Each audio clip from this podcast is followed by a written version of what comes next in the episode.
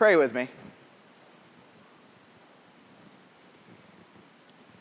Lord, may the words of my mouth and the meditations of our hearts always be acceptable in thy sight, for thou art our rock and our Redeemer. Amen. Please be seated.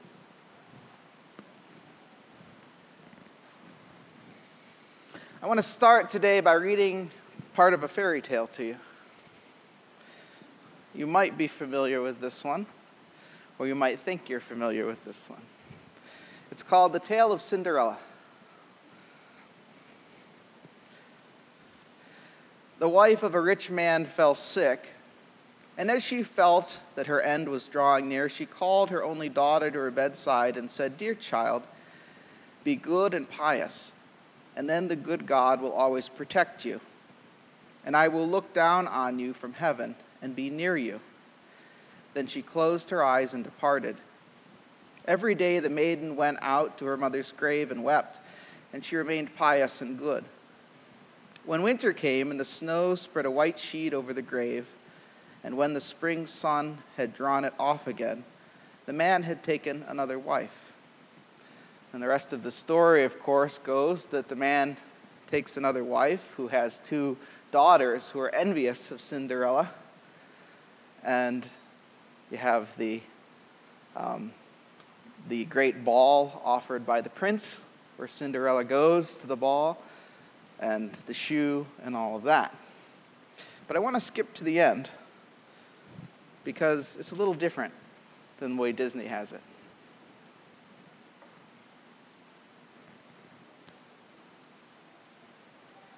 He absolutely insisted on it, and Cinderella had to be called. She first washed her hands and face clean and, when, and went and bowed down before the king's son, who gave her the golden shoe. Then she seated herself on a stool, drew her foot out of the heavy wooden shoe, and put it into the slipper, which fit like a glove. And when she rose up, and the king's son looked at her face, he recognized the beautiful maiden who had danced with him and cried, That is the true bride. The stepmother and the two sisters were terrified and became pale with rage. He, however, took Cinderella on his horse and rode away with her. As they passed by the hazel tree, the two doves cried, Turn and peep, turn and peep, no blood is on the shoe. The shoe is not too small for her, the true bride rides with you. And when they had cried that, the two came flying down and placed themselves on Cinderella's shoulders, one on the right, the other on the left, and remained sitting there. When the wedding with the king's son was celebrated, the two false sisters came and wanted to get into favor with Cinderella and share her good fortune. When the betrothed couple went to the church, the elder was at the right side and the younger at the left, and the pigeons pecked out one eye of each of them. Afterwards, they came back, and the elder was on the left and the younger on the right, and the pigeons pecked out the eye of each. And thus, their wickedness and falsehood were punished with blindness as long as they lived. And they lived happily ever after. A little different than the Disney version, I'd say, right? You know, it struck me this week as I was reading through some articles and looking at some sites that I usually look at that somehow we've come to a point in our culture, particularly with our theologians, that the truth and um, forthrightness of fairy tales is more clear on morality than some of our theologians. That what's right and what's wrong, what's good and what's evil, what's true and what's false is clearer in fairy tales than it is with some of our pastors and bishops. What's with that?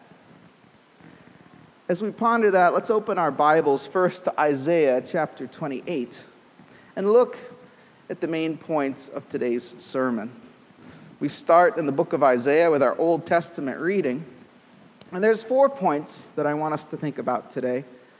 Number one, the truth of good and evil is fixed by God, which should sound familiar to you because it was a point last week. Secondly, there's only one road out of destruction and the door is narrow. Thirdly, seeking and striving are necessary.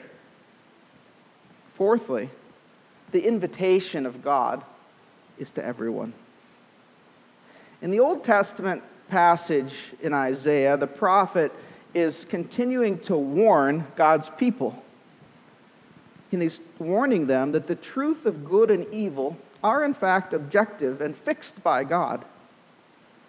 As we open God speaking through the prophet Isaiah, and he's chastising the scoffers and the liars among his people.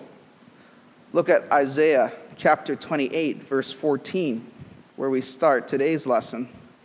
Therefore, hear the word of the Lord, you scoffers who rule his people in Jerusalem. Because you have said, We have made a covenant with death, and with Sheol, Sheol we have an agreement. What's the prophet saying here? Listen up. Scholar Oswalt writes in his commentary that there's an important connection here with the word scoffer, that the prophet uses that word very intentionally. What is a scoffer? What's a scoffer? A naysayer. Yeah, a naysayer. That's a good synonym. Does a scoffer believe what's being said? No. But it's a step beyond that, right? The scoffer doesn't just believe what's be, just, does not disbelieve what's being said, he is naysaying. He is mocking it. He's scoffing at it, looking down at it, right? What's the opposite of a scoffer? Because the prophet Isaiah is actually setting us up here for another scripture that might not be popping to mind here for you. But what's the opposite of a scoffer? I'll give you a hint. It's in the book of Psalms. Someone who scoffs the truth, someone who is affirming. Okay, that's close. Yeah, that's the beginning. Beyond that, though, what's the next step? Remember, like just the scoffer disbelieves. So affirming would be to believe. But what's beyond believing? How, what, what word do we have for someone who persists in good belief? He or she is not doubtful, he or she is faithful. Exactly. And so the author here in Isaiah is actually setting up a contrast between the scoffer and the faithful. Psalm 1 reads this way Blessed is the man who walks not in the counsel of the wicked, nor stands in the way of sinners, nor sits in the seats of scoffers. Scoffers. So, blessed is the man, blessed is the faithful person who does not sit in the seat with the scoffers. You see, in this time in Hebrew history, the Jewish people, particularly and perhaps the worst, the leaders and the priests in Isaiah's time, were not just not abiding by God's commandments, they were scoffing at God's commandments. Ah, that doesn't matter anymore. That's passe. We don't need such truths as that. Look at verse 15. Because you have said, We have made a covenant with death, and with Sheol we have an agreement. When the overwhelming whip passes through, it will not come to us, for we've made our lies our refuge, and in falsehood have we taken shelter. You see? They've made covenants with death and Sheol, the place of the dead.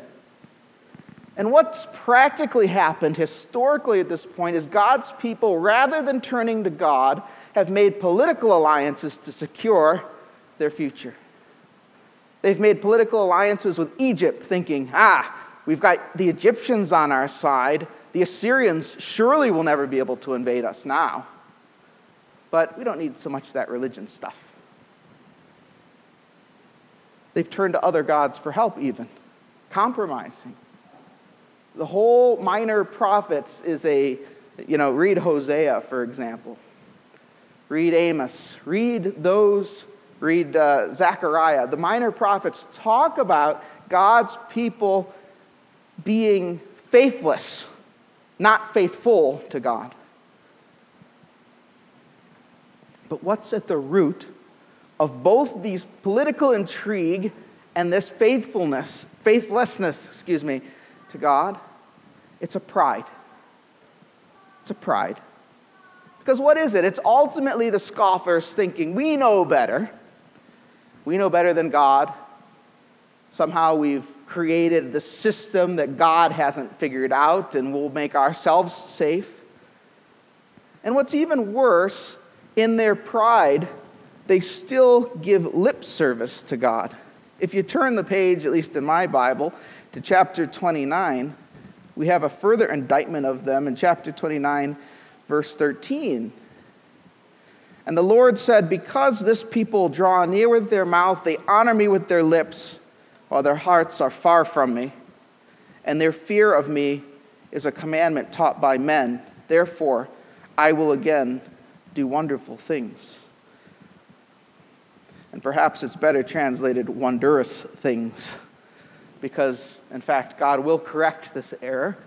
The exile will happen, Jerusalem will be destroyed.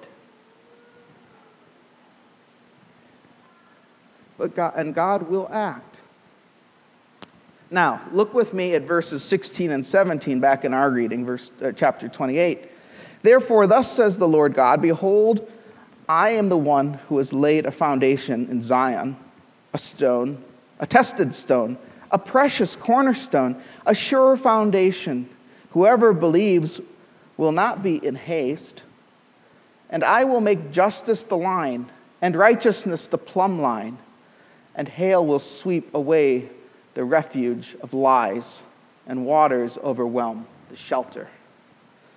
You see, God is promising to act here. And his action will be a punishment and a judgment.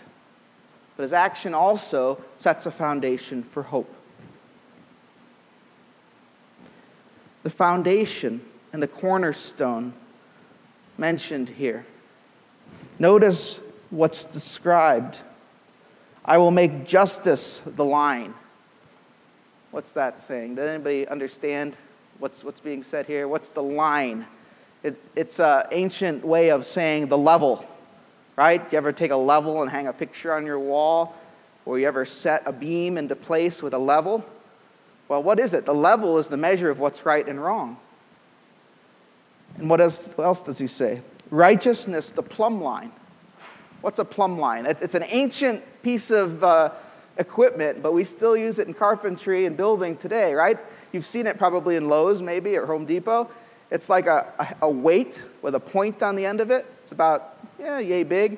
And you put it on the end of a rope, and you post the rope at the top, and the plumb line swings back and forth like a pendulum until it comes straight with the center of gravity, right? And you know from the plumb line what is square. So, what's the prophet Isaiah saying? This cornerstone will be the level and the square. You could put it in a modern translation the level and the carpenter's square, if you like. To judge what is true, to judge what is right, to judge what is square, what is correct, and what is not, what is angled, what is cockeyed, what is wrong. That's what the prophet's saying here. That cornerstone, of course, we know, is a prophetic image given to the Hebrew people of Jesus Christ. For Jesus himself is called the cornerstone. That's one of his names.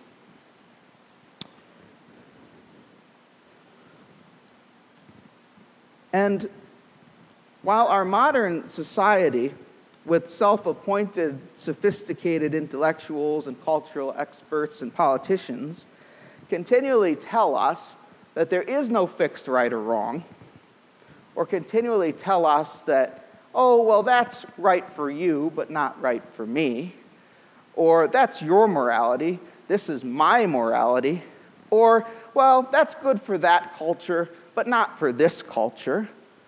That culture's set of rules is different than this culture's set of rules. When it comes down to the very basics, there is only one set of rules. There is only right and wrong. And those things are universal. They transcend cultures. They transcend statuses. They transcend identities. Don't fall into any of that garbage. There is no relative right or wrong. There is right, there is wrong. And it's fixed in God. And it's by His standard that all rights and wrongs are measured. Some are closer, some are further. Why do we fall for this stuff? Because it's attractive. It makes us feel good about ourselves. We can pay, if we can play fast and loose with our morality, if we can say, well, I'm a victim, therefore you have to indulge me in this wrong, for example, that makes me feel good. It elevates me. It pits me, it puts me above somebody else. But look, there's nothing new to this. This is going on in the book of Isaiah. And in fact, the logical outgrowth of this kind of thinking is none other than Pontius Pilate, who, when Jesus stands before him, scourged and about to go to the cross, says, What is truth? What is truth? And of course, Jesus, the great irony is that Jesus is the way, the truth, and the life, standing there in the flesh before him.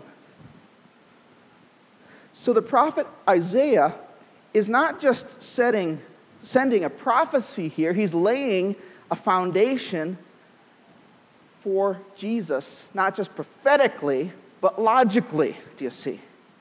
Jesus is the foundation on which the gate or the door is laid. Now, this would seem so far to be bad news, wouldn't it? If you have the perfect foundation, and if, it, the, if the measure of that is justice and righteousness, who can measure up? But notice it doesn't end there. The cornerstone is Christ, and on the cornerstone becomes the entryway.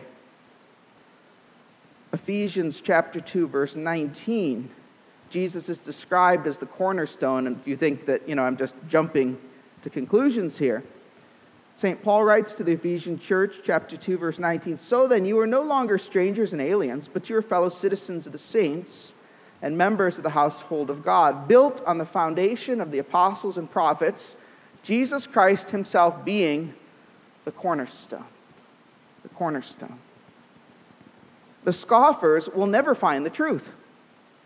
In philosophy, back in undergrad, we had a name for these people, which I've probably said before. We said that scoffers, fancy academic name, they are epistemically vicious people. When that just simply means they have no desire to know the truth. They're sophists. They go through arguments, they go in circles. They don't want to know what's true, they just want to talk. They'll never know the truth because they're too busy scoffing at it. But of course, Jesus is the way, the truth, and the life. And as our Hebrew reading today says in 12:25, see that you do not refuse him who is speaking. For if they did not escape when they refused him who warned them on earth, much less will we escape if we reject him who warns from heaven even those who look for the entrance to eternal life will find the gate small. Don't believe me? Look at Jesus' words himself. Luke chapter 13, verse 22, our gospel reading.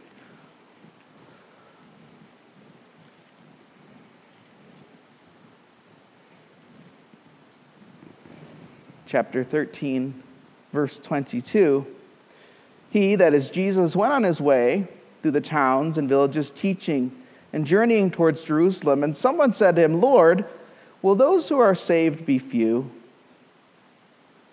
And he said to them, Strive to enter through the narrow door. For many, I tell you, will seek to enter and will not be able. Strive to enter to narrow to enter through the narrow door. Let's stop there for a moment. We don't know who the questioner is in this gospel. We don't know who's asking Jesus this. There's some commentator, commentator guesses. Lenski makes the point that it's probably someone in the crowd, not someone that's part of Jesus' entourage, because he addresses Jesus with a different formation of the Greek. He says, when he says Lord here, he's almost saying Sir instead of saying Rabbi, for example. So that's one of the thoughts, that it's someone in the crowd. It, honestly, it, it doesn't matter. Look at what he asks, because his question's pertinent. Will the saved be few? Will those who are saved be few? What's he concerned with? He's concerned with size, he's concerned with quantity, right? Will the saved be few? What's Jesus' answer? You see, this man's concerned with the theoretical. What's Jesus' answer? Strive to enter through the narrow door.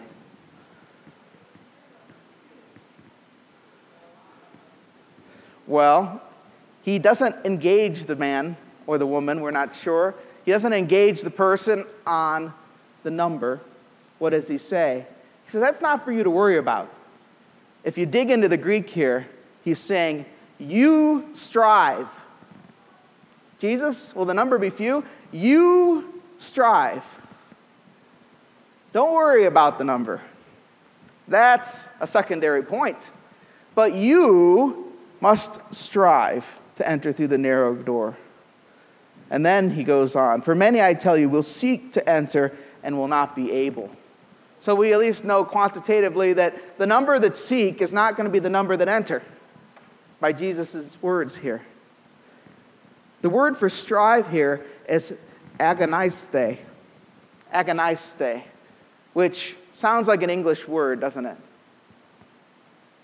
What's it sound like? Agonize, agony, strive, agonize over. The Greek word here used for strive is actually the word used to contend in a gymnastics competition. It's also the word used to contend with soldiers, to battle, to strive, to put your all into it. Have any of you ever been in part of a competitive sport? you know, cross country or wrestling or football, or it might have been years ago. For me, it was years ago. I was part of the, the junior high cross country team.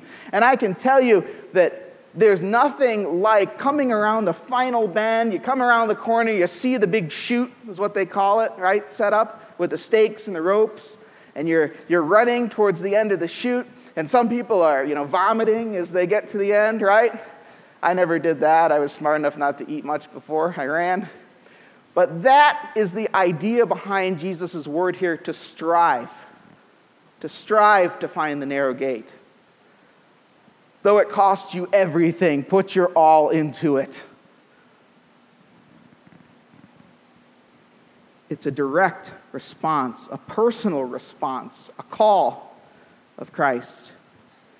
And it's a call of Christ in two ways. It's a call to first seek the narrow way.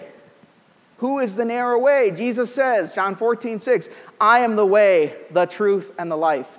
No one comes before the Father but through me. There's a lot of theologians and pastors and bishops who are confused about that. They say, well, Jesus is a way, or, well, that's your way, or, you know, that's your relative truth. Jesus says nothing like that. He says, I am the way, the truth, and the life universal, trans, trans, uh, what word am I looking for? Transcending, thank you. Transcending all value sets, all cultures, all truth claims. He is the way, the truth, and the life. No one comes to the Father but by Him. And that's hard, if we're honest. But you know what else is hard?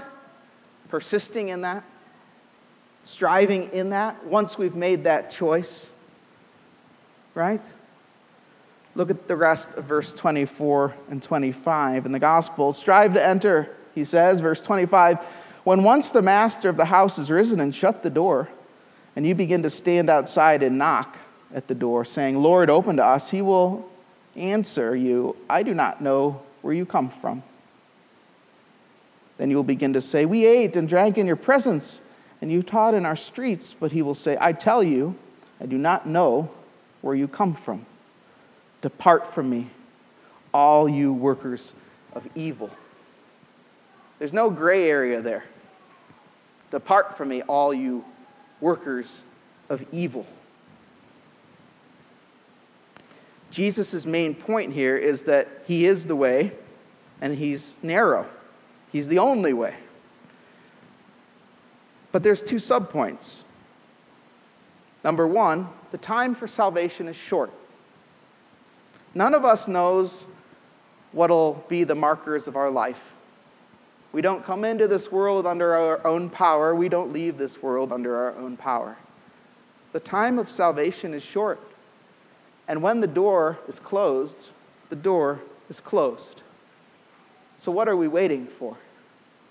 And why would we not share that with people who don't know that the time of salvation is short? Number two, a lifetime of salvation following Jesus isn't easy. We grow too easily complacent in our striving. And while what Martin Luther says, if he were not in the opening hymn, if we're not the right man on our side, our striving would be losing. Of course, it all depends on Jesus Christ. At the same time, the striving is important, right?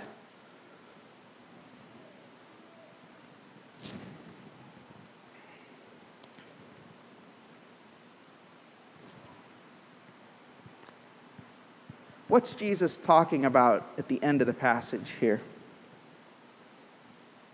Look at verse 28.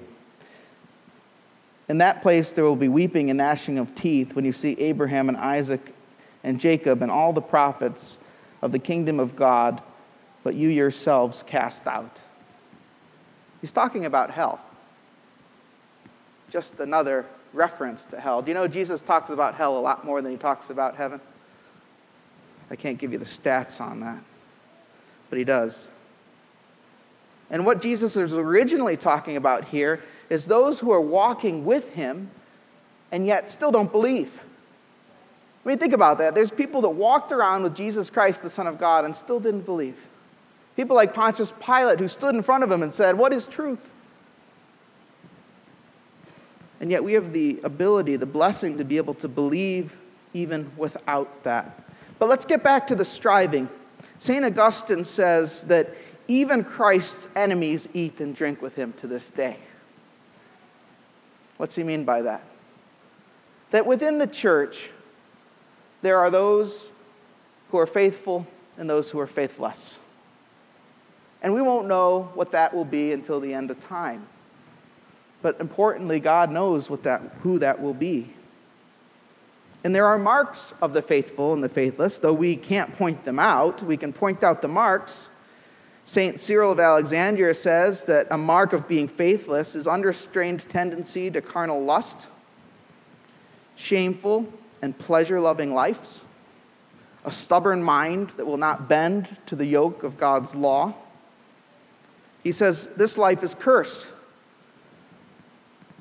thrusting from it the divine law and completely unmindful of the sacred commandments. Wealth, vices, scorn, pride spring from such a life.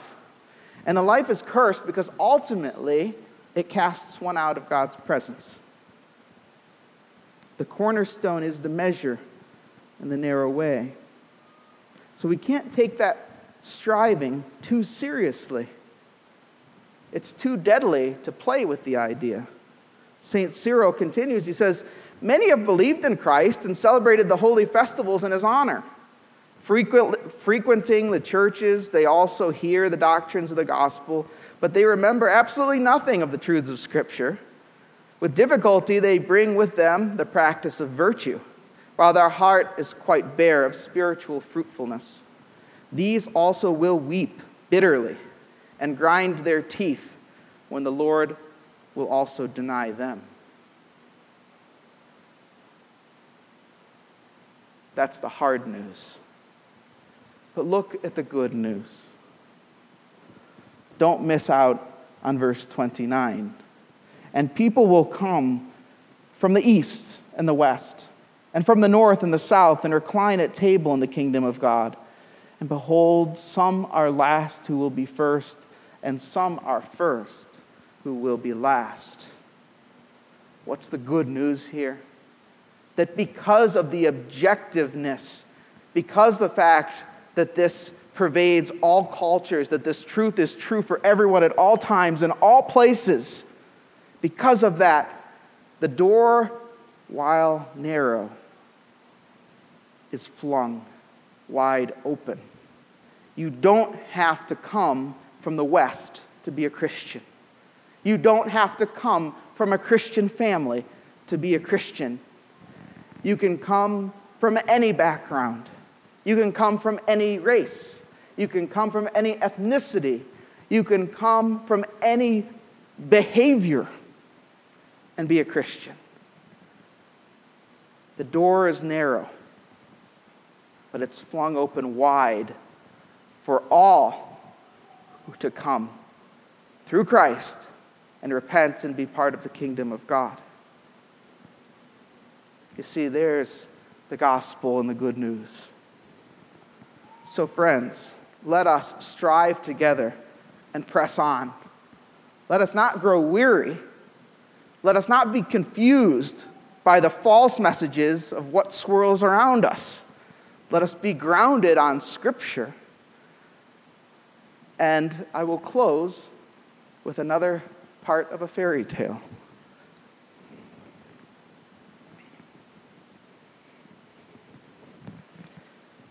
This one's called Our Lady's Child. And it's just a quote. If I could but confess before my death that I opened the door, then her voice came back to her. She cried out loudly, Yes, I did it. And straightway the rain fell from the sky. For, and the angel spoke to her kindly and said, He who repents his sins and acknowledges it is forgiven. There's more gospel in Grimm's fairy tales than in the world that swirls around us. Strive to endure, knowing that Christ, the right man, is on your side.